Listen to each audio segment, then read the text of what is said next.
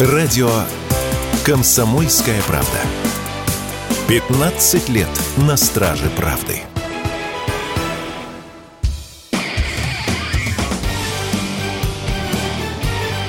Говорит полковник. Нет вопроса, на который не знает ответа Виктор Баранец.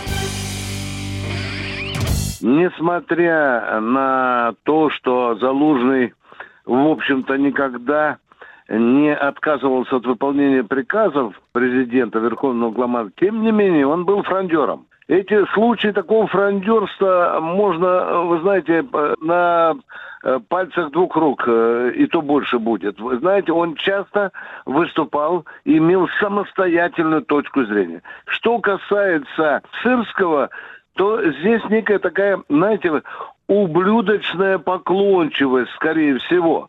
И я согласен с мнением даже тех э, оппонентов украинских, что, конечно, Сырский попытается выслужиться, он уже начал выслуживаться, он уже бросил резервы, внимание, даже вот мне сейчас докладывают Виктор Николаевич, уже снабженцев и артиллеристов бросает в окопы, потому что это приказ Зеленского добиться хоть какой-нибудь победы вот со, со старта в новой должности. Ведь есть же еще другая указивка, которую Зеленский дал Сырскому. Надо вывести украинскую армию из положения спячки, вот этого тупика, и организовать новое контрнаступление и дать результат. Вот, пожалуйста, Сырский сейчас и собирается дать результат, загоняя новые-новые э, резервы, даже стратегические резервы бросают в окопы. Если Залужный, внимание, говорил, надо уходить, потому что дурная трата времени. Россияне очень серьезно взяли за Авдеевку. Они бросают туда самые мощные бомбы ФАБы.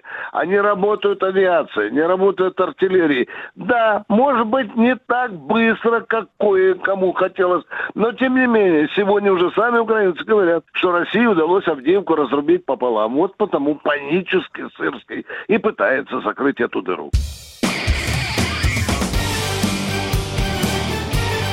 Говорит полковник. Нет вопроса, на который не знает ответа Виктор Баранец.